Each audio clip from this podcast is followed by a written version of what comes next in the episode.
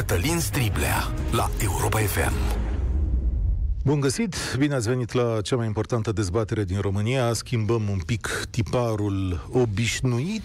O să fie un dialog pentru că invitatul nostru este Ministrul Transporturilor și al Infrastructurii, domnul Cătălin Drulă. Bună ziua! Bine ați venit! Mulțumesc că ați acceptat invitația. Bună ziua și mulțumesc pentru invitație. Îi salut pe ascultătorii dumneavoastră. Vă spun de la bun început că sunt sute de mesaje pe care le-am primit pe WhatsApp. O să încerc să limitez intervențiile mele și, uh, sigur, lungimea răspunsurilor dumneavoastră, astfel încât să dăm satisfacție câtor mai multor oameni să, să, să vorbească cu dumneavoastră. O să zic așa, de la bun început, că la Ministerul Transporturilor, domnule Drulă, uh, noi suntem obișnuiți să fim un uh, minister al marilor promisiuni, dacă se poate zice în felul acesta, adică ani de zile ne-am obișnuit să auzim la început de mandat că domnule, se întâmplă treaba asta, treaba asta, după care lucrurile, din motive pe care ascultătorii noștri le văd și le simt foarte bine, lucrurile trenează. Acum, în ultimii ani, știți care e barometru, nu? Câte autostrăzi ați făcut, sau câte faceți, sau câte o să facă respectiva guvernare. Avem în România să sperăm că vom avea 1000 de kilometri. Anul trecut doar vreo 20 de kilometri construiți, cu un an înainte doar vreo 40, dar, desigur, problemele sunt, uitându-mă pe aceste mesaje, de un milion de feluri.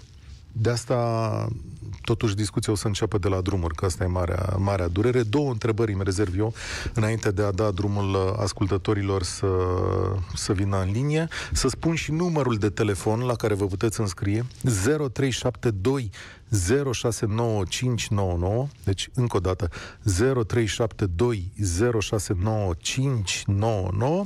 Aici vă puteți înscrie cu opinii, întrebări, probleme, orice considerați că e important în dialogul cu uh, Cătălin Drulă. Mai este și un număr de WhatsApp unde eu mă uit tot timpul, 0728 3 de 1 3 de 2 0728 111222 dar telefonul e același 0372069599. Haideți, domnule Drulă, să lămurim o chestiune. Deci, a zis așa, 1000 de kilometri de autostradă în 4 ani, da?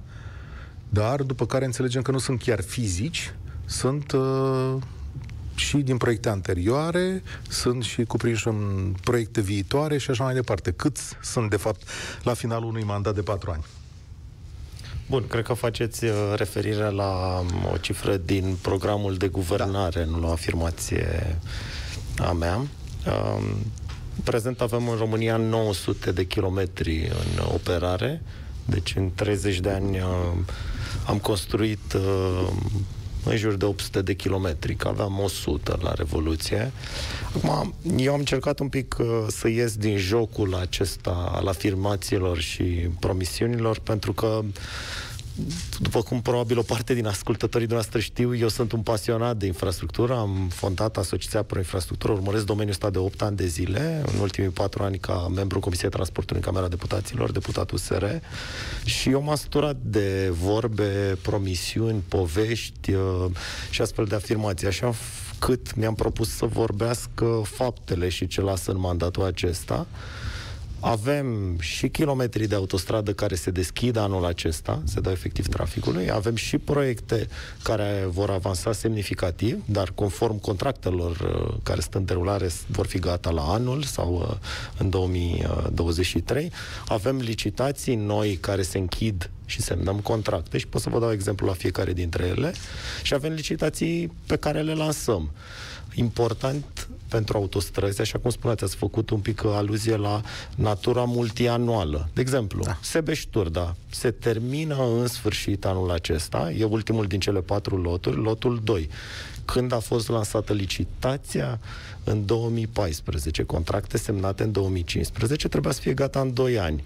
Ok, uh, terminăm anul acesta, este trist, în primul rând, că durează șapte ani în loc de doi uh, și apoi un pic la locul lui să te uiți Uh, numai prin uh, prisma unor inaugurări cu panglică.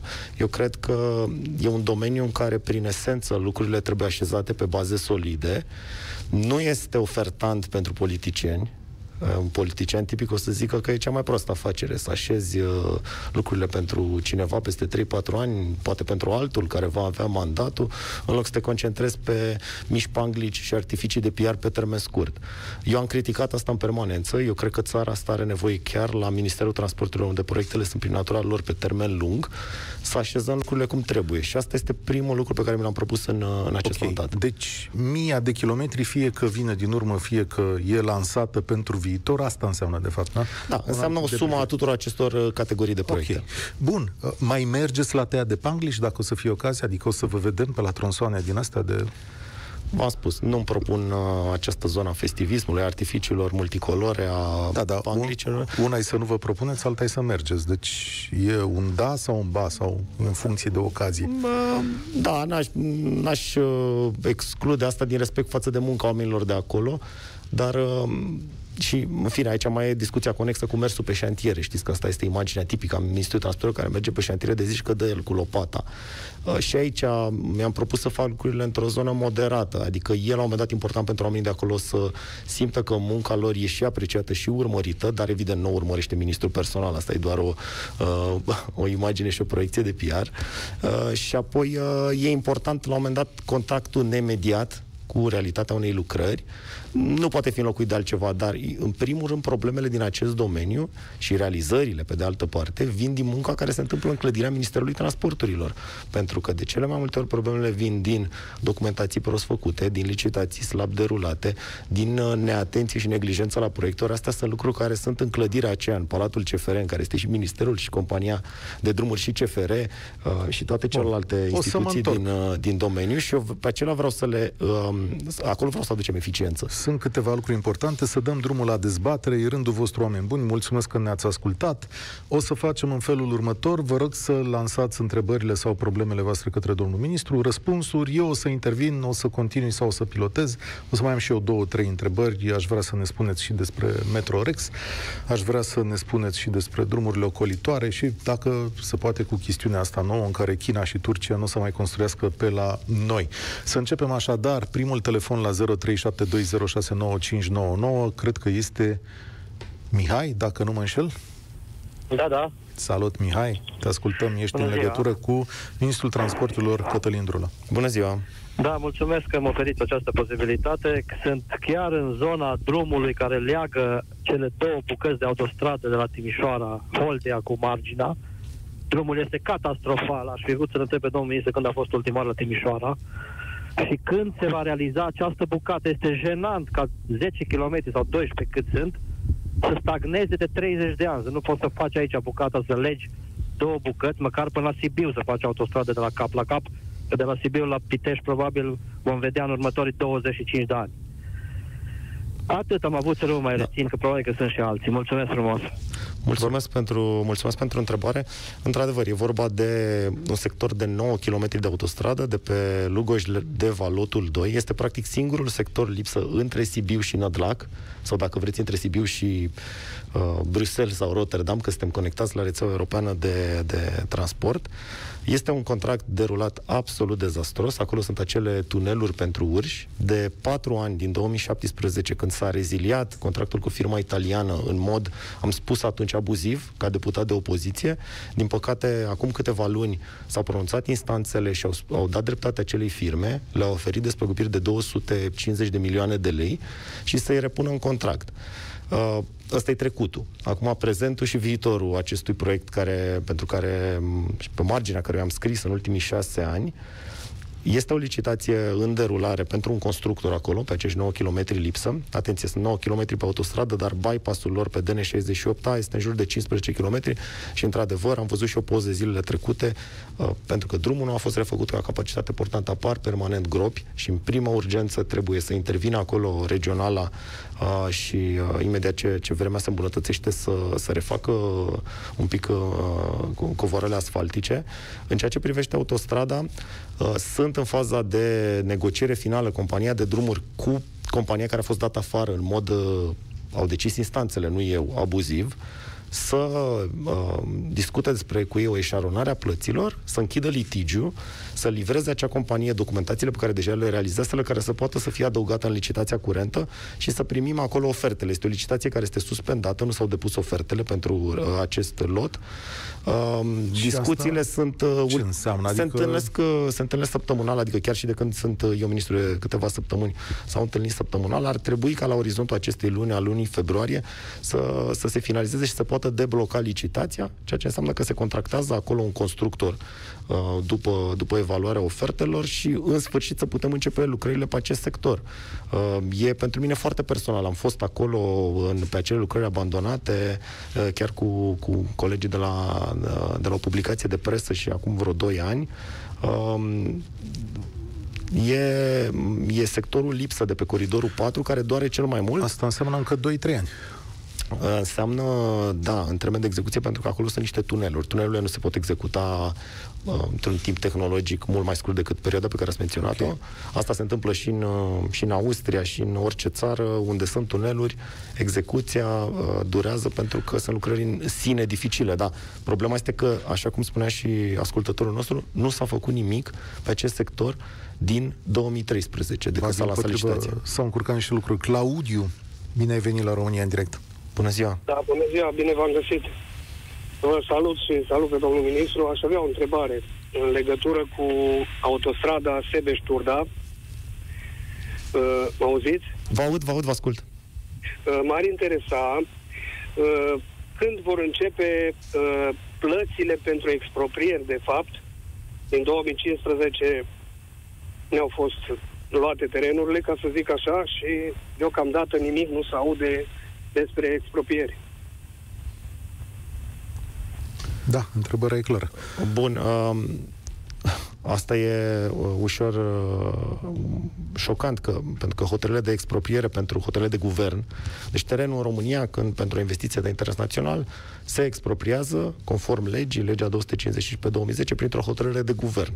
Banii, uh, contravaloarea acelor terenuri evaluate de experți, se pune într-un cont și rămâne blocată. Deci banii sigur sunt, știu, nu cunosc speța exact și o să mă interesez după emisiune cu compania de drumuri, dar uh, ce se întâmplă de multe ori este că apar uh, câteodată și probleme pe titluri de proprietate, sunt succesiuni, uh, sunt uh, genul ăsta de, de chestiuni pe care le avem în general în România pe partea cadastrală și de proprietate și atunci până la finalizarea lor nu, nu se face efectiv transferul de bani. Um, o să cer poate colegilor să, să, să-mi dea un, uh, un contact după emisiunea de la domnul care a sunat și să întrebăm la compania de Da. drumuri care este situația concretă. Am să-i rog și eu pe colegi să păstreze numerele de telefon, în mod evident uh, le avem și uh, să mergem mai departe, dar înainte de acest lucru, vă întreabă cineva aici pe WhatsApp că la aceeași autostradă Sebeș-Turda, la pârâul Iovului, unde a fost groapa de, vuno- de gunoi, fuge dealul și autostrada încă nu e dată în folosință. Ce se va întâmpla după ce se va da autostrada în folosință în condițiile astea? Da, cred că e vorba de o surpare a taluzului la în jurul kilometrului 17 de pe lotul 1 al autostrăzii Sebeștur, dar lotul 1 este cel dat în uh, folosință acum vreo o lună, puțin două, trei zile înainte de alegeri. Știți cum se întâmplă așa coincidental în România. Uh, și capătul lotului care face conexiunea cu următorul lot, ultimii cred că am 500 de metri, nu a fost atunci dat în folosință. Acolo a alunecat aluzul și deja, din câte știu, uh, am văzut, de fapt, s-au luat măsuri de, de remediere. Uh, nu toate astfel de, uh, cum să zic, mici defecțiuni și sincope de parcurs. Noi, noi am creat un pic și o psihoză în România, pentru că am avut cazul acele autostrăzi care a stat un an închisă pentru că s-a fisurat pe o lungime de 200 de metri. Știți că deja a devenit un, lucru, un loc comun, autostrada care se surpă. Acum, E adevărat că sunt și lucrări uh, prost executate sau uh, prost studiate, cât de multe ori și acolo zero toleranță, dar pe de altă parte vreau să spun onest și nepopulist că în uh, foarte multe lucrări și în alte țări, m-am consultat și am vorbit și cu oameni, se întâmplă în timpul execuției că anumite lucruri nu merg conform planului. Se remediază, de asta există și garanție. Aici nici măcar nu curge garanția, pentru că n-a fost recepționat acel uh, sector. Nu cred că, că e o problemă, din câte știu acolo, gravă. Sunt chestiuni de drenaje care nu au fost efectuate și atunci apa lucrează pe dedesubt și uh, e bine că s-a întâmplat în timpul construcției, în sensul că nici măcar nu e predat tronsonul, din câte știu este și remediată și uh, Da, în orice caz a, într-adevăr, vom avea garanție. Ce a observat ascultătorul nostru acolo e adevărat. E o problemă la lucrarea respectivă, asta spune. În timpul execuției, în timpul da, a apărut un neprevăzut. O parte din taluzul acela okay. a alunecat, au și remediat, au umplut la locul piatră, au constă, făcut niște drenuri. De asta avem diriginte de șantier, de asta avem garanție 4 ani pe lucrare, după recepție, deocamdată nu e recepționată.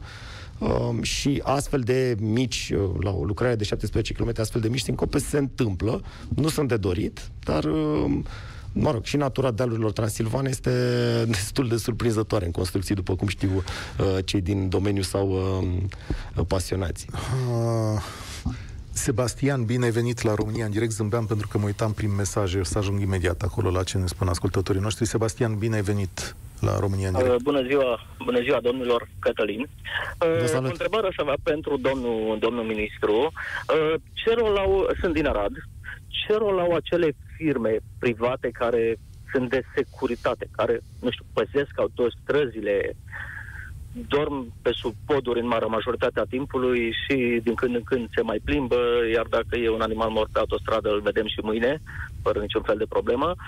Și tare mie că sunt niște contracte făcute pe bani mulți, cu dedicație către anumite firme, ca să testeze ceva, nu aș vedea sensul. Nu se fură asfaltul, nu se fură stâlp, nu se fură nimic deoarece... Adică îi vedeți ca bani pierduți, este... nu? Niște bani sifonați. Asta, asta cred eu că niște bani sifonați care ar putea fi investiți în alte lucrări. Țara asta are nevoie de, de lucrări, are nevoie de bani, dar am impresia că este o risipă, o risipă de bani sifonați pe anumite căi. Nu înțeleg care ar fi rolul acelor mașini care 24 din 24, în ghinimele, se plimbă pe, acea, pe această autostradă. De asta i-aș ruga pe domnul ministru să verifice Stai aici, stai cu noi să auzi și răspunsul, Sebastian. Da, uh, da, recunosc că pe partea aceasta de, de pază nu, nu sunt un expert, o să cer și o lămuriri la compania de drumuri. Ce știu din monitorizarea mea anterioară, deci nu din acest mandat de ministru, uh, și erau lucruri care se întâmplau acum 5-6 ani, era că, din păcate, da, se fură elementele autostrăzii. Um, și eu am dubile mele, uh, mai ales din perspectiva siguranței rutiere. Uh, știți că e acea mașină care am văzut-o de multe ori pe autostradă, care patrulează cu 20 de km pe oră, în timp ce pe lângă, exact. uh, pe banda de urgență, în timp ce pe lângă trece o mașină cu 130 de km pe oră. E o situație complet uh, atipică. Uh, acum, câteodată și problemele care se, și repet, toate aceste considerații sunt din uh, experiența mea de observator da, și pasionat al domeniului anterior, dar și problemele cu care se confruntă România câteodată nu le ai în Austria, unde nu fură cineva elemente ale autostrăzii. S-au furat uh, exact. elemente metalice și așa mai departe. O să exact, cer explicații, uh, pentru că intră de fapt în conceptul mai larg de mentenanță și întreținerea autostrăzilor. Și cum spuneați, Sigur, de exemplu, da. responsabilitatea pentru uh, ați vorbit de, de, de garduri, lipsă pe și intra animale sau de înlăturarea uh, lor în momentul în care se întâmplă un, un accident și rămân acolo, toate aceste lucruri sunt în sarcina companiei de administrare infrastructurii rutiere, care ar trebui să țină uh, aceste autostrăzi în perfectă stare, uh, de la partea de dezăpezire, la întreținere, la înlocuirea elementelor lipsă, ori aici uh, lucrurile, uh, spunem deschis, că vedem cu toții au fost de deficitare. Da, dar și... soluția este că o văd eu. Fiecare șofer, dacă vede o neregulă pe autostradă, automat uh, comunicarea este foarte ușoară în ziua de astăzi. Pe Facebook, pe numere de telefon, toată lumea, dacă e ceva pe autostradă, eu am sunat odată, era un balon de paie căzut pe autostradă între Sibiu și Deva. Înțelegi? Deci fiecare șofer, dacă vede, domne, să fură acolo, sună la 112, șoseaua este circulată, nu este pustie.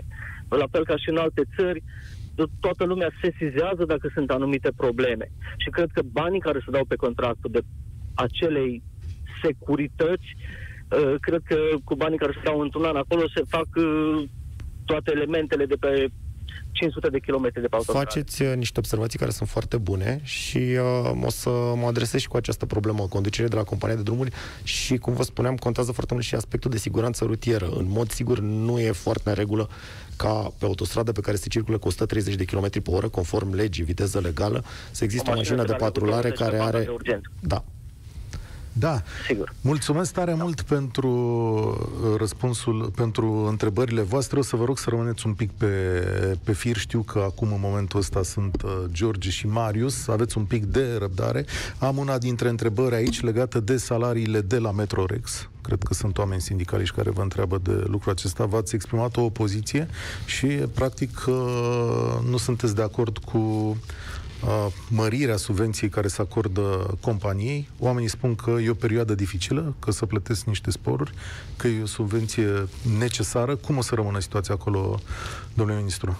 Păi, haideți să ne uităm un pic. În, între 2016 și 2020 s-au dublat salariile în Metrorex. Nu există nicio altă zonă a economiei în care să se fi întâmplat uh, așa ceva a ajuns uh, uh, partea de cheltuieli salariale a companiei de la 333 de milioane în 2016 la 627, deci o dublare aproximativ în 2020, iar la anul 876, deci aproape vorbim de o triplare. Asta e greșit sau ce să înțeleg de aici? Păi, compania reușește să acopere un sfert prin venituri proprii.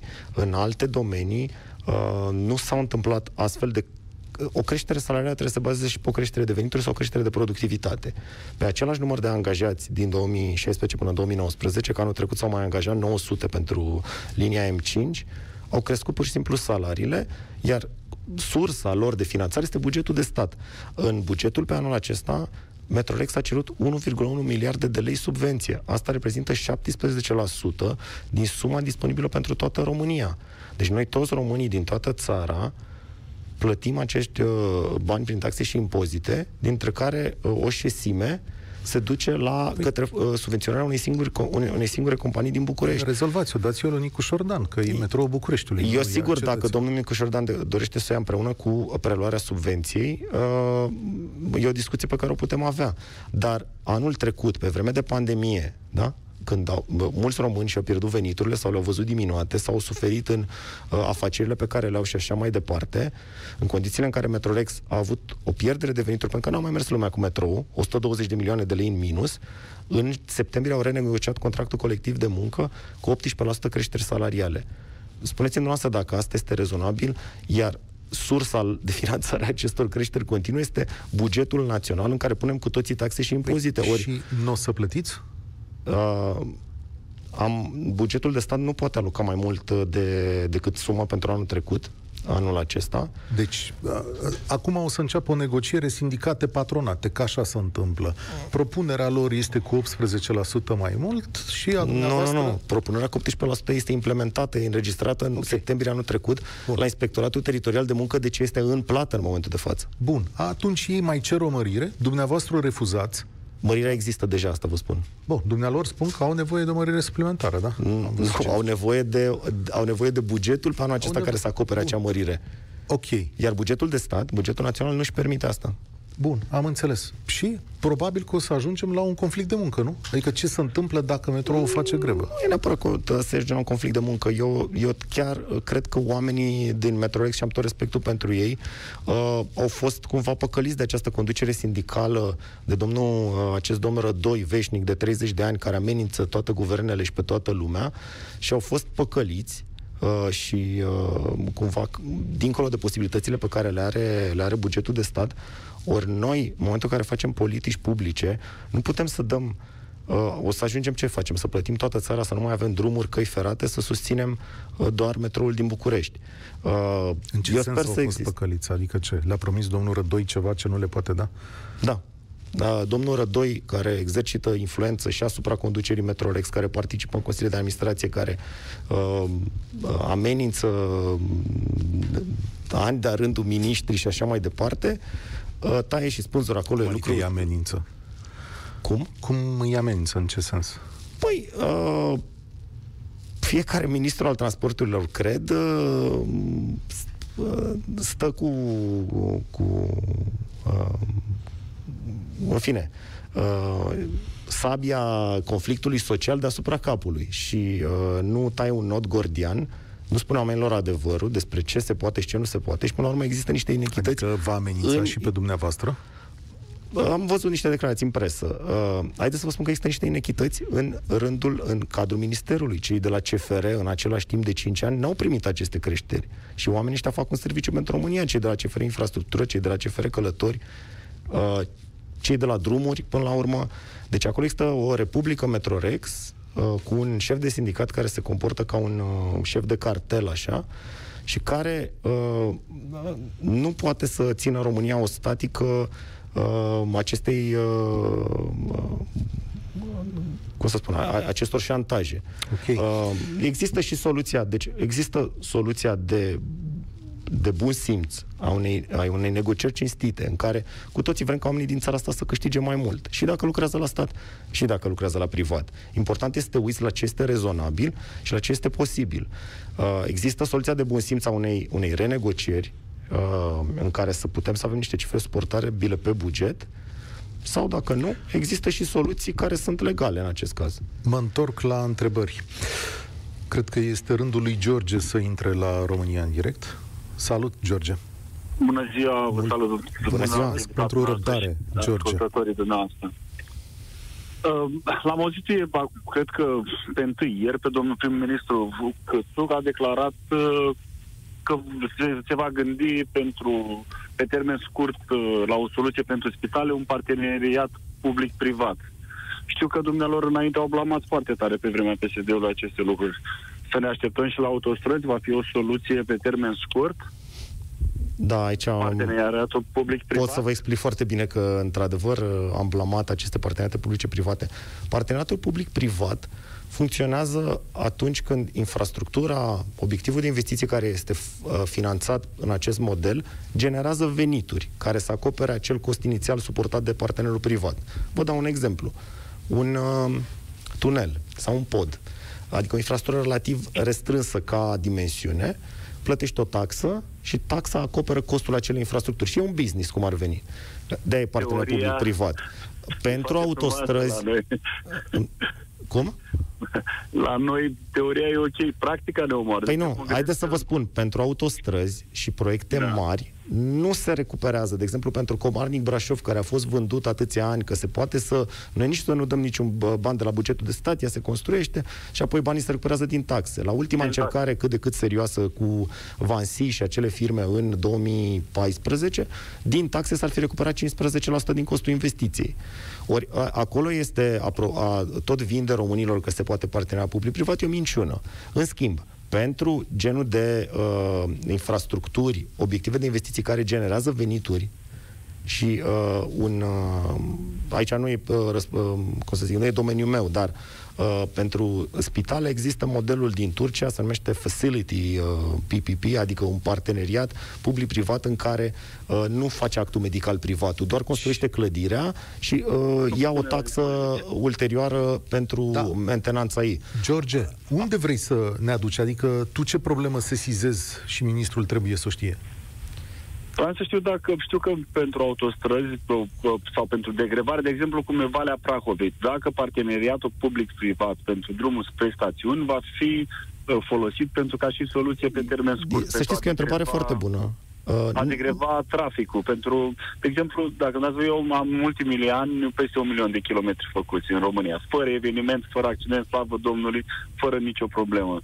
Și am văzut foarte multe situații. De exemplu, mă deranjează foarte tare în perioada asta când, uh, cum ninge un pic afară, apar cinci culori de coduri, galben, verde, roșu, se agravează foarte mult starea pentru a se masca incompetența celor care curăță drumurile. În Constanța, acum o săptămână a nins, credeți-mă, n-a fost o ninsoare, a viscolit 3-4 ore a durat o zi și ceva sau bă, s-a indus o stare de teamă, nu plecați, stați pe loc, ne învățăm imediat să blocăm drumurile. Și a doua zi când treci cu mașina... Haideți să vă răspund la, dacă îmi dați voie să vă răspund că întrebarea e foarte domnule. bine pusă. Uh, nu, parteneriatul public-privat pentru a acoperi costurile de construcție ale unei autostrăzi și cu atât mai mult în autostrăzi montane nu e o soluție, ceea ce se poate face într-o formă de parteneriat public-privat sau concesiune, mă rog, termenii sunt un pic interschimbabil la un moment dat, uh, este să finanțezi o bucățică din costul de construcție sau operarea. De altfel, unde vedem rețele mari concesionate în Italia sau în Franța, nu s-au construit cu banii de concesiune. Le-a construit statul pe banii lui și ce plătim acea taxă, care ne pare mare în Italia sau în Franța, dacă, dacă ați condus și ați văzut cât, cât e costul, merge doar în întreținerea rețelei. De-aia și autostrăzile arată cum arată. Și aici se leagă cumva de întrebarea dinainte de întreținere, uh, legată de, de uh, a fost o întrebare de la un ascultător care spunea că nu sunt întreținute autostrăzile. Deci nu, a fost vândută ca o soluție magică de repetate ori, nu este. Um, poate fi folosită pentru proiecte punctuale. Eu, în zona de transport, văd mai degrabă infrastructurile care generează uh, suficienți bani ca să se autofinanțeze. Bun, mulțumesc, da. mulțumesc tare mult. Aș mai fi vrut, dacă îmi permiteți da, o secundă să-l întreb. De exemplu, eu am refuzat uh, în uh, promovări la locul de muncă, trebuia să plec din Constanța în București, am refuzat din cauza costurilor de relocare ce aveți decât să faceți, domnule ministru, pentru mobilitatea forței de muncă? Ar fi fost foarte ușor să fac naveta cu trenul și mult mai ieftin. Și atunci nu aș fi refuzat această pro- Cumva tot ce fac eu, tot mandatul pe care l-am la Ministerul Transporturilor este în sprijinul mobilității în țara asta. Um, da, odată ce avem o rețea de autostradă mai completă, avem 900 de kilometri acum, când o să aibă 2000, în momentul în care căile ferate reușim să le readucem uh, la o viteză decentă, să nu mai facem de la București la Craiova 3 ore, ci 2, cum se făcea în anii 80, Vă dați seama, deci am ajuns în 2021 și trebuie face trei ore în loc de două, um, cum, cum făcea în, în vremurile dinainte de Revoluție. În momentul în care reduce aceste termene uh, și dezvolți rețeaua de, care iarăși pentru noi o prioritate de uh, trenuri uh, din zonele urbane, da, mobilitatea practic, aceasta... un focus pe anumite linii, un, pe, în următorul un an concret, aveți un focus București, uh, Constanța, Brașov, Constanța, bă, Timișoara, adică avem ceva, aveți concret ceva pentru anul ăsta, pentru 2021? pentru că e și un an de pandemie. Da, uh, planurile investiționale ale Ministerului, dacă vă, la acestea vă referiți, în primul rând, anul ăsta vreau să le spun și ascultătorilor, uh, ne-am propus și uh, va fi un an record, 8 miliarde de lei investim în drumuri și căi ferate recordul de după Revoluție și, de fapt, noi ar trebui să mergem din record în record.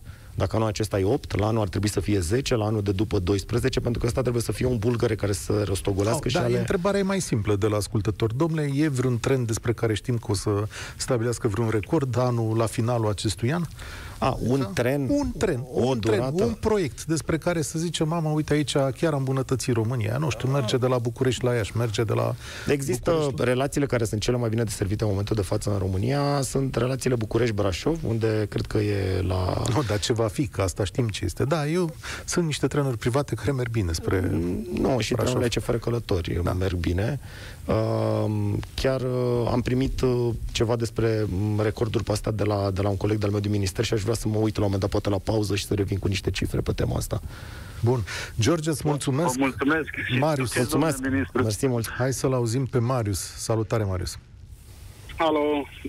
Bine ai venit. Bună ziua. Bine v-am găsit.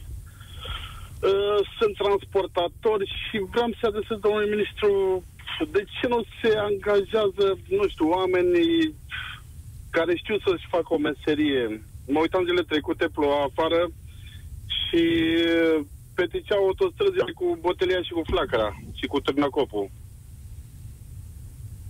Încă o dată, stai așa un pic, că nu te-am auzit foarte bine. Deci ce făcea? Deci peticeau autostrada pe ploaie, mă spre Constanța și peticeau cu botălia, cu târnăcopul și cu ca pe timpul, nici pe timpul Ceaușescu, nu. De ce nu se fac contracte cu firme care sunt dotate, care sunt, nu știu, chiar nu înțeleg.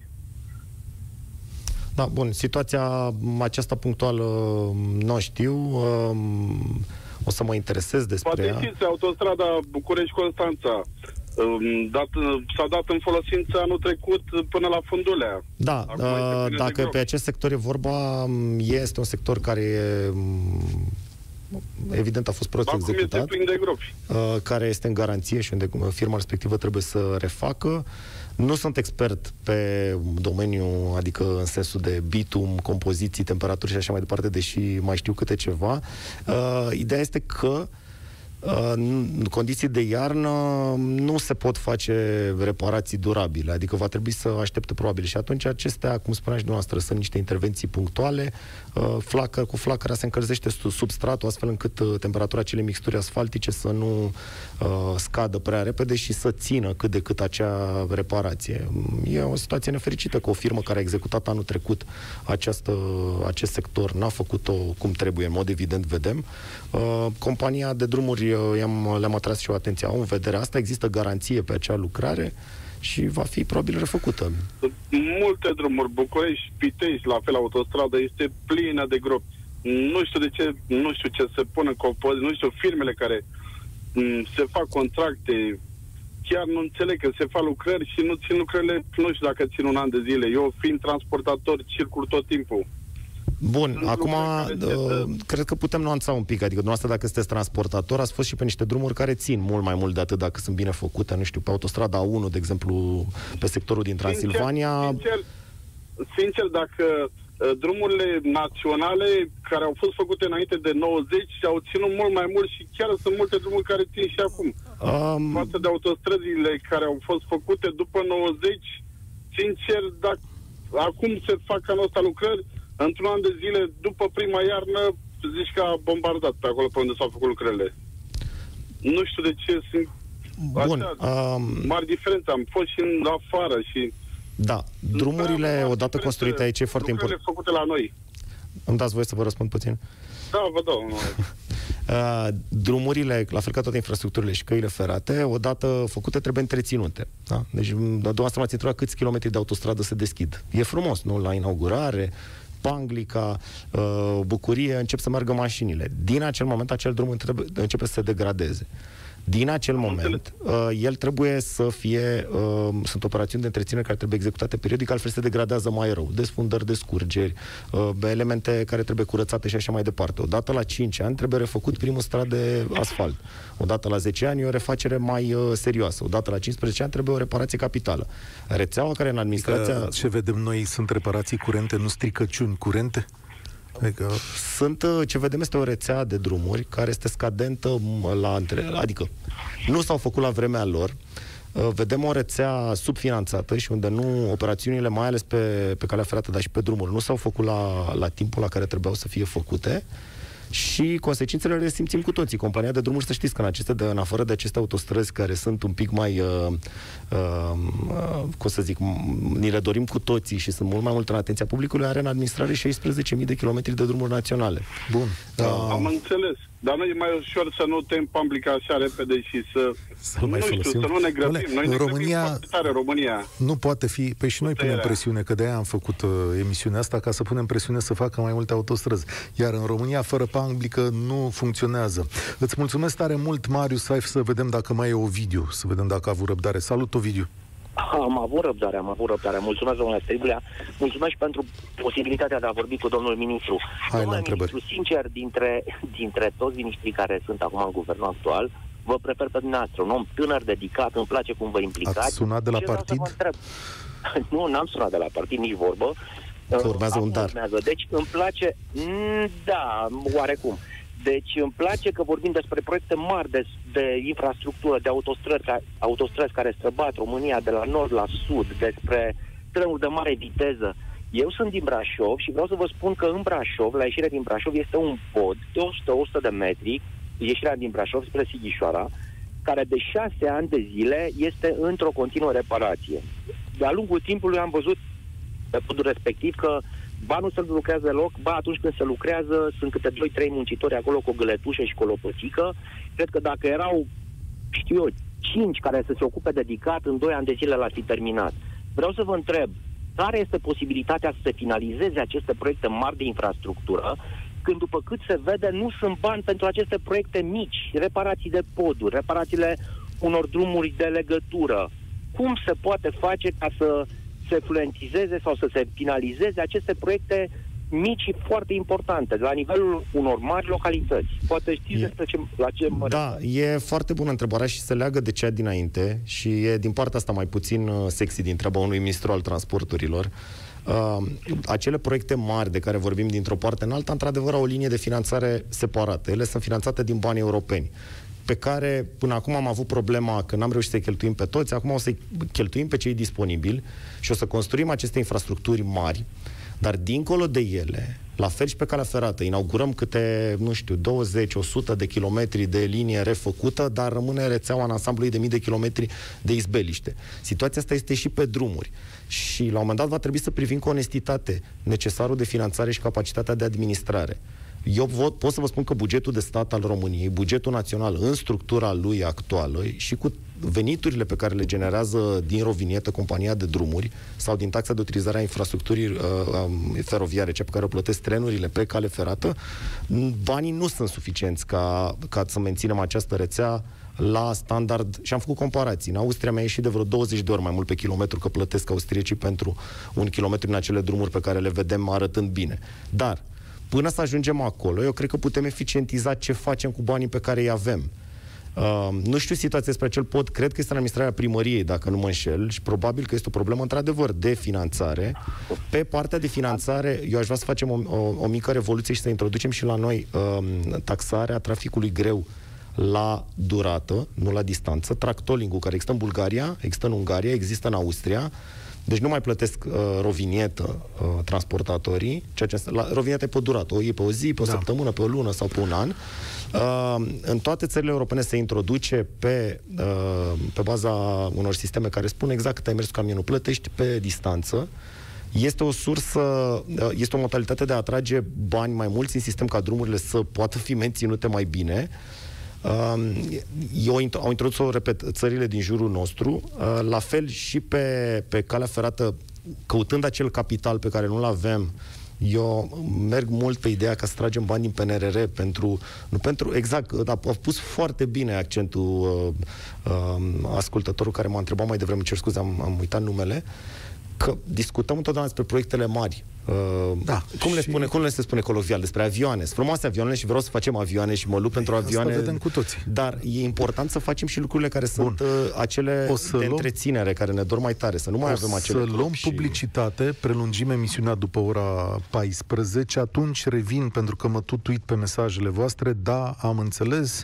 autostrada Moldovei, uh, centura Bucureștiului, da Comarnic Brașov și uh, am văzut temele mari la voi, deci ne întoarcem în 5 minute și continuăm uh, România în direct cu ministrul uh, Cătălin Drulă și despre Galați, da, întreabă cineva acum, probabil că e vorba de... Varianta de ocolire sau drumul expres bară da. la Galați. Bun, da, știri acum ne auzim la 14 și 5 minute. România în direct cu Cătălin Striblea la Europa FM. Mulțumim, Iorgu Ianu, și în direct cu Ministrul Transporturilor și Infrastructurii, domnul Cătălin Drulă. Aveați o precizare legată de recordurile la calea ferată, după care revin eu cu patru întrebări punctuale scurte și mergem la ascultători. Da, vreau să spun că, evident, în domeniul în care vorbim mult de probleme, că nu suntem mulțumiți de cum se transportă, mai avem și vești bune. Am primit de la un coleg din uh, minister care urmăște domeniul.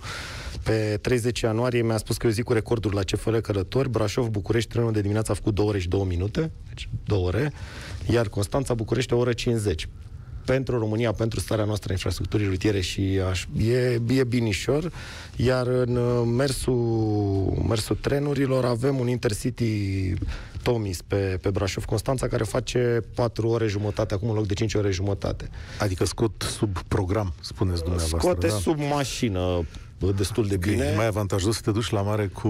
Din Brașov, da. E, da. Mai avem și vești bune, mai am și altele, dacă o să le pot spune. Mi-ar, mi-ar, mi-ar plăcea știu, să nu vorbim doar de probleme. N-aș vrea să aud miniștri care dau vești bune că ne strică programele. Știți cum că oamenii caută să audă întâi uh, Autostrada veștile. de centura Bucureștiului, Da. Poate. Hai să, hai să vorbim întâi de centura Bucureștiului până la autostrada de centura Bucureștiului. Nu vreți așa? Pentru că sunt multe mesaje. Sunt două ringuri, da. Uh, da, hai de primul ăla pe care îl știe toată lumea și care merge prost în uh, moment momentul ăsta. Mm. Chiar acum am primit imagini, aveți un tronson pe la Cernica, unul care uh, stă, unde nu se lucrează, deși teoretic ar trebui să se, să se da, lucreze. Da, între DN2 și A2. Da, acolo e. Ce se întâmplă? Da, probleme contractuale, pentru că uh, una a scos la licitație ministerul, spunând că ministerul, în fine, compania de drumuri, a cum un an eu descriu probleme din trecut, mai iarăși m-ați băgat în probleme. După aia vă spun și despre lucrurile bune uh, și alta e în teren, adică nu au proiectul tehnic complet, mă rog, e discuție cu firma de acolo, tot așa, au temă de la mine să o finalizeze cât mai urgent, că acum când intrăm în sezonul de lucrări să înceapă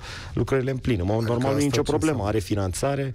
E, dacă vreți să Urgent, intrăm în nu, detalii spun, cu- de- complicate lămuriți-l cu... pe urgentul ăsta, nu, că nu vreau detaliile complicate. Adică lumea are așteptări. Să-i spună cineva, uite, domnule, în 30 de zile acolo vor fi reluate lucrările. Dacă nu, în 30, în 90, pentru că păi, e mult mai ușor să nu, trăiești nu, având Dacă un... nu îl reluăm în 30 de zile sau într-un timp de ăsta rezonabil, atunci uh, bă, reziliem și facem altă licitație. Dar eu întotdeauna mi se pare că este un scenariu, uh, schema asta cu Ministrul Transporturilor care rupe contracte, aruncă și da. face pe uh, Gigi Duro așa, dar de fapt nu avem autostrăzi în practică. Eu încerc să repar lucrurile din mers. Uh, Cred că și vorba bună și negocierea și o anumită uh, flexibilitate și încercarea de a obține rezultate pentru oameni sunt cheia pe centura București. Lăsați-mă să vă dau și veștile da. bune, vă rog, să audă da. totuși spectatorii și uh, ascultătorii și veștile bune, dacă... Există, da, pe da, centură? Da? Există. Uh, pe autostrada A0, autostrada de centură, pe zona de sud, se lucrează fără probleme, în plin, pe uh, un lot, începem lucrările pe celălalt lot uh, înt- într-o lună, iar pe, pe de-al, de-al treilea, care întregește practic de la 1 la 2, deci astea trei loturi împărțite, vor începe și acolo lucrările uh, spre sfârșitul primăverii. Pe nord sunt toate în licitație, că e un, un ring complet, un inel. Uh, și, în fine, câștigătorii desemnați mai avem un pic de rezolvat niște contestații cu niște firme uh, din China. Iar uh, la Cernica, ultimul, ultimul sector care e paralel cu acest Asta- DN2A2 este semnat uh, cu o firmă românească, cu firma UMB și acolo anul ăsta o să înceapă lucrările. Asta e autostrada aia de inaugurat-o domnul Orban cu artificii, nu? Adică... Lotul la care se lucrează, da, acolo au fost artificiile tricolore. Da, acolo au fost și se lucrează la el sau e în paragină? Se lucrează. Se lucrează, da. Măcar atâta s-a ales din ar- de artificiile respective. Comarnic, Brașov? Pe Comarnic Brașov, uh, săptămâna asta se semnează contractul de proiectare. Din păcate, 16 ani din 2005, când a fost făcut un studiu de fezabilitate așa mai schematic, mai schiță, nu s-a făcut nimic pe proiectul ăsta, doar vorbe. Totul a fost doar vorbe. Uh, Semnăm contractul săptămâna asta pentru proiectul tehnic și uh, am cerut prestatorului ca pe acele zone critice de pe traseu Comarnic, cu Bușteniu, să primim mai repede documentația ca să putem scoate la licitație execuția lucrărilor. Dar până nu avem proiectul tehnic și vreau să facem tuneluri, da? la Bușten tunel de 4 km de evitare a localității, la Sinaia tunel de 2 km, adică să construim o autostradă montană care ne e absolut necesară în România, nu are nimeni niciun dubiu, să o construim pe standarde de 2021-1950. Că proiectul din 2005 era cu prin Prahova, făcută canal, Aici- rupând Bușteniu în două, era o chestie Există mai... un drum 71, acum primesc această întrebare de la un ascultător, Bâldana, Târgoviște, Sinaia, Mhm. uh-huh. finanțare aprobată 100%, dar respinsă de domnul Drulă. Nu, nu e, vo- aici e vorba despre altceva. E vorba despre uh, dublarea unui drum de la, într-adevăr, de la uh, Bâldana, Tărtășești până la Târgoviște, un contract pe un studiu foarte vechi cu probleme, la care s-a depus o singură ofertă o asociere din zona Neamț, care mai are niște contracte cu, uh, nu știu, pe la DNA, pe la Corpul de Control, uh, știți, au fost niște credințări pe sute de milioane pe urgență date, uh, e, sunt niște firme uh, uh, în această asociere, n-au adus actele necesare, s-a, pentru semnare, garanția s-a reziliat și am spus, Aici schimbăm viziunea. În loc să dublăm un drum uh, prin localitate și să-l facem cu treceri de pietoni, cu sensuri giratorii, cu limite de 50, trece pe 53% din lungime prin localități. Păi ce drum de lung parcurs e ăla în care stai cu frică, cu teamă, te uiți să nu dai peste un uh, pieton din localitate margine. Facem un drum expres și săptă, luna aceasta uh, vrem să lansăm licitația pentru uh, proiectul acestui drum expres, care să vină direct din autostrada A0 de care vorbeam, contează și unde te legi. Uh, și să meargă până la Târgoviște. Cred că și Târgoviște, și județul Dâmbovița merită o legătură de secol 21 cu București. Ok. Ideea aceasta de a lăți drumuri prin localități, piste de avion, de-astea făcute așa și stăm după aia cu 30 pe oră, cu trecere de pietoni, cu multe decese și cu siguranță rutieră oribilă, nu mai trebuie să fie în România. Să-l auzim pe Andrei, bine ai venit. Andrei? Dacă mai e. Frate, nu prea vorbește nimeni. Sunt lucrător feroviar, sunt mecanic de locomotivă, lucrez la un privat. Ce, ce se aude cu statutul feroviarului? Pentru că ferovi- uh, operatorii privați sub nicio formă nu vor să-l, să-l pună în aplicare, gen că nu are metodologie și alte cele. Ce se petrece cu el? Da, Pentru o să că- mă interesez pe acest subiect. uh, Nu, nu știu momentul de față. m, Tot așa o să rog uh, Da, pe avem domnul Striblea numărul să-mi, și- să-mi lase și să, să încercăm să revenim cu răspuns pe tema asta, pentru că chiar subiectul ăsta tehnic nu-l știu. Mulțumesc. Da, da, da, că uh, și el se aplică doar la mecanicii de locomotivă care lucrează la CFR Călători și CFR Marfă. Da. Foarte bună Pe când întrebare. cei și- de la privat și nici măcar reparațiile care activează la locomotive, la vagoane, liniile, SCB-ul, impecații de mișcare, nu, nu beneficiază de absolut nimic. Și și noi Știu că, concurăm la lucrați în, siguranța circulației. știu că lucrați în condiții dificile și mi se pare uh, regretabil în toate uh, săptămânile acestea, câteva de când am preluat mandatul, m-am axat foarte mult energia pe domeniul feroviar și pe o, să zic așa, o mică revoluție mai de durată și vreau foarte mult să luăm bani din PNRR, din acești uh, miliarde de la Comisia Europeană, ca să nu le mai spunem pe acronim, uh, planul ăsta de după COVID, și să uh, investim în reparații. Dumneavoastră știți cel mai bine ce restricții aveți, uh, ce schimbătoare de urma cale să care vă sunt... întreb. Cum? Că totul este... Urma să vă întreb și de subiectul acesta. că Uh, totul ce este schimbătoare vastă, de cale neapărat. praf sunt, cum să, în ce stare este semnalizarea uh, și așa mai departe. Și subfinanțarea asta cronică, care e identificată în toate strategiile, în toate rapoartele, cum o rezolvăm? Păi eu zic să injectăm uh, capital din acest uh, plan de reformă. Evident, o să vină și cu niște reforme acești bani. Nu se poate să doar să luăm bani și să nu facem niciun fel de reforme la nivel de eficiență, de costuri și, și așa calea mai de departe. rulare este praf. Da, exact. Încurajați-ne, da. Trebuie să facem reparațiile capitale pe care CFR-ul le făcea pe vremuri. Dumneavoastră sunteți din domeniu și știți și nu le mai face. Terasamente, traverse, șine schimbătoare Da, de pentru că cei cale. de la Uh, infra Avem au firfire în disponibilizat. fiecare an Corect. alocați pentru asta. Nu e în regulă. Vă mulțumesc, Andrei. E sigur, domnule, să mergi cu trenul în România? Eu sper să fie sigur, dar um, ca orice infrastructură Cred că care e la ce scadentă... dialog ați avut acum în care omul ăla și dumneavoastră pare că știți că sunt Păi niște sunt probleme rapoarte ăștia. oficiale, nu e ca și cum eu pot să le inventez. Nu striblea. Ne eu uităm vă și întreb, dar spune... E sigur? Adică dacă mi iau copilul și mă sui într-un tren ăsta...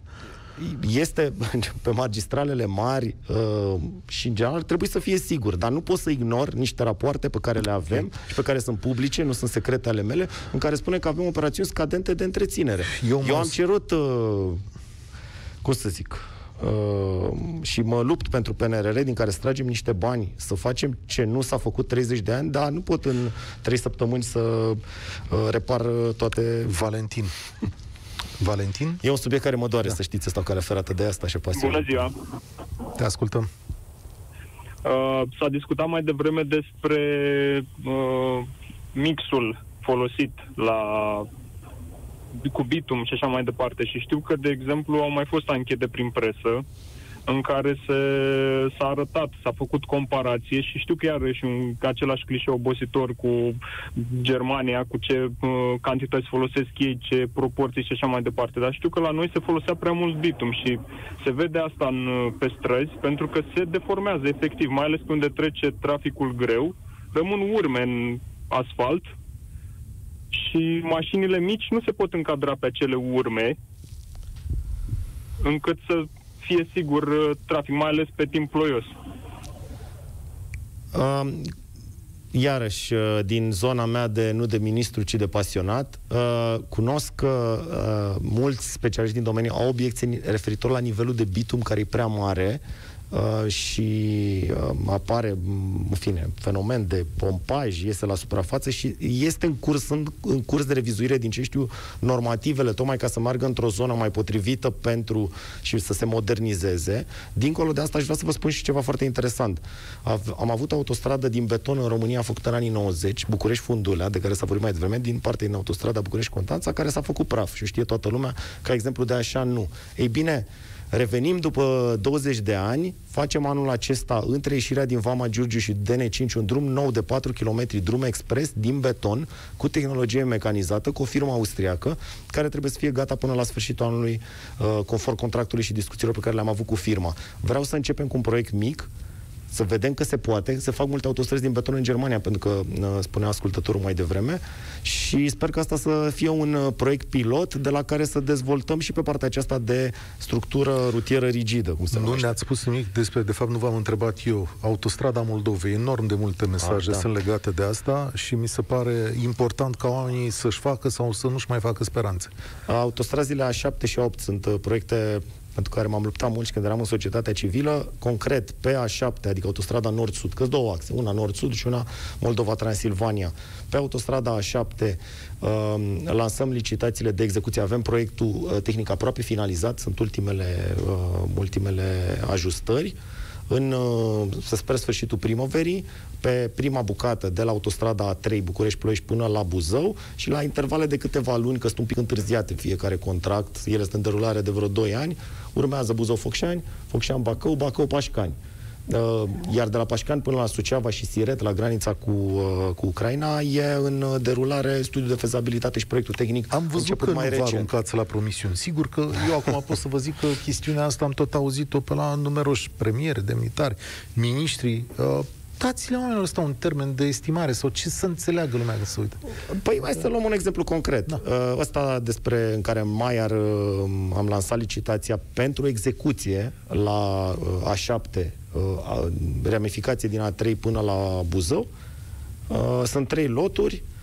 Um, ar trebui să putem semna contractele până la sfârșitul anului, um, iar uh, timpul de execuție, compania care a făcut proiectul tehnic, uh, cred că uh, mie- nu, nu vreau să dau o cifră care să nu fie, cred că 2 ani este. Uh-huh. Deci ar trebui pe parcursul 2022 și 2023 aceste lucrări să se uh, realizeze. Uh, acum, dacă din trei loturi unul va fi mai întârziat cu șase luni, din cine știe ce motiv și o să fie finalizat în 2024, asta eu nu pot să garantez acum, de nu vreau să dau, dar ca țintă a acestor proiecte, ele sunt de construit și implementat în acești ani, 22, 23, 24. Uh, Când e gata autostrada de la autostrada A3 până la Pașcani, uh, să zicem uh, A7 pe că e uh, 2024 în trafic toată, că e 2025, oricum e bine pentru România față de uh, ritmul în care au mers uh, aceste construcții de 800 de kilometri în 30 de ani. Deci m- vreau să meargă multe proiecte bine decât să dau promisiuni. Ok. Da, Eugen, salutare. Salutare, domnilor. Uh, vă salut, domnule ministru. Și eu. Două întrebări am la dumneavoastră. Uh, de fapt, pentru dumneavoastră. Am înțeles treaba cu centura Bucureștiului. Uh, autostrada A2 uh, mai are nevoie de niște ieșiri către localitățile uh, vecine, cum ar veni Brăneștiu, de exemplu. Am o problemă cu centura Bucureștiului, fac 50 de minute în fiecare zi între uh, autostrada A2 și ieșirea de pe DN2. Și încă o întrebare. Uh, am înțeles că se vor construi, toată lumea uh, are proiecte și dorește, mă rog, după ce se vor construi, întrebarea mea este următoarea. Va fi în stare România sau guvernul să le întrețină?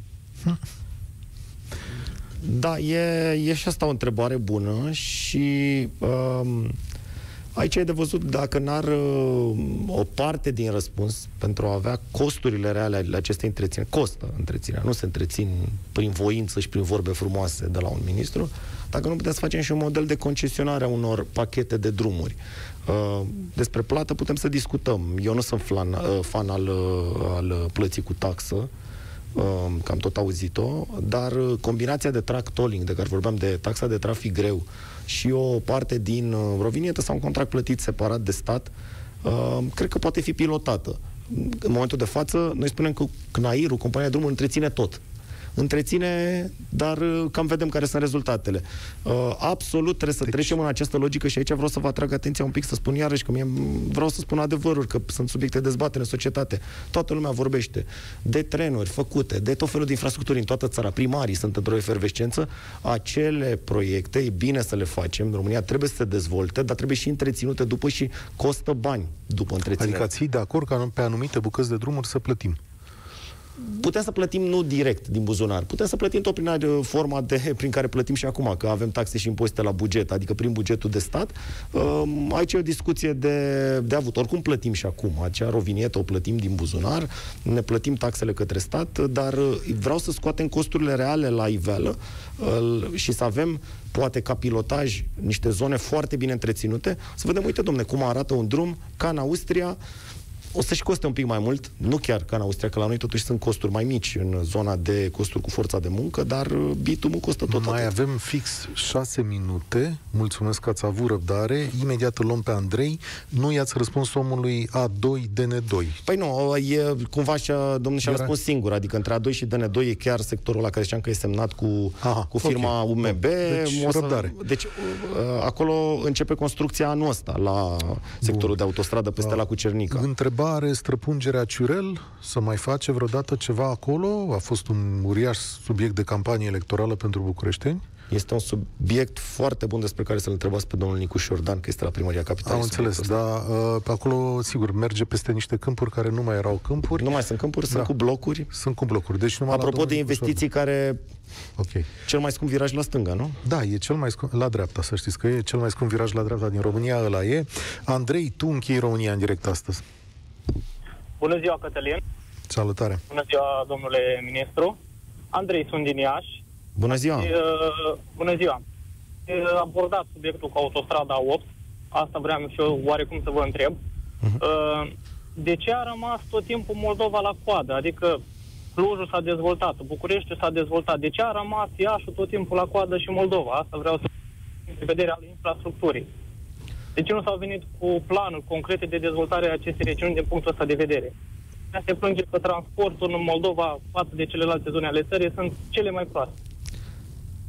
Nu știu să vă răspund de ce... În măsură să-mi, să-mi răspundeți, dar totuși, cred că aveți idee că ați mai discutat cu alți miniștri care au fost sau la modul ăsta. De ce am rămas tot timpul la urmă și încă suntem la urmă? Și vă spun sincer, eu, uh, termenul ăla care l-ați dat dumneavoastră cu 2025, așa, eu nu cred. Adică eu am 29 de ani, dar nu cred că o să prind autostrada, vă spun sincer. Adică Păi, să trăim, să fim sănătoși și să vedem. Eu vreau să... Re... Și eu am copii în țara asta și vreau să facem lucrurile astea de aceea uh, și preocuparea mea de a le așeza pe baze solide în care să se întâmple. Că ce este acum în 2021 când vorbim e o vorbă, ce spun eu acum. Da, ce avem în 2025 e o faptă și o realitate uh, și toată acțiunea mea și tot ce încerc să fac din toată implicarea publică pe care o am este ca să avem fapte, rezultate, nu pentru vorbe. Referitor la Moldova și pentru mine e o suferință și dacă mă urmăriți puteți să-mi căutați declarațiile din, 2000, din 2013, 14, în societate civilă, că m-am bătut pentru a 7, pentru a 8, când nu mai erau pe niciun radar. Uh, nu știu să vă spun istoric de ce și mi se pare nedrept față de Moldova ce s-a întâmplat și eu cred în dezvoltare echilibrată și o echitate în țara asta um, și a a investițiilor publice și da, e, e de notorietate că- că Moldova Adică a nu fost vă- credeți că ar văduvită trebui în să- domeniul ăsta. Exact, nu Uh, credeți că aș ar da trebui vina un pic să- dacă vreți, că până la urmă, ca spun, întindem totuși degetul către cineva, către politicienii din Moldova și cum au uh, știut să reprezinte acea zonă în acești 30 de ani. Adică nu credeți că ar trebui să uh, fie chestia, chestia asta cu autostrada a 8 o chestie primordială, adică vitală pentru noi ca și regiune și pentru România în general, că și aici sunt în zona asta care fac parte din țara asta, Este, este din extrem România. de importantă, dar, cum vă spuneam, eu cred în, în, în... Avem de gestionat un teritoriu pentru care trebuie să avem o coeziune. Adică și pentru cei din Craiova e importantă autostrada uh, sau drumul expres Pitești-Craiova și vorbesc mulți dintre ei despre viitoarea autostradă spre Calafat. Uh, și pentru cei care stau cu orele și cu orele pe Valea Prahovei și e un, uh, un trafic de... Uh, Domnule ministru, toate... între a avea ceva și a avea nimica, este mai bine să ai ceva decât să nu ai nimica. Noi nu avem nimic. Asta vreau să vă zic. Știu. Și tocmai de aceea uh, încep lucrările la uh, A7, uh, continuăm cu A8, am, scoatem uh, cele două secțiuni uh, de la uh, Târgu Mureș la Miercurea Nirajului și de la Târgu Neamț la Moțca și acum avem o discuție și despre uh, bucata de la Târgu Frumos la...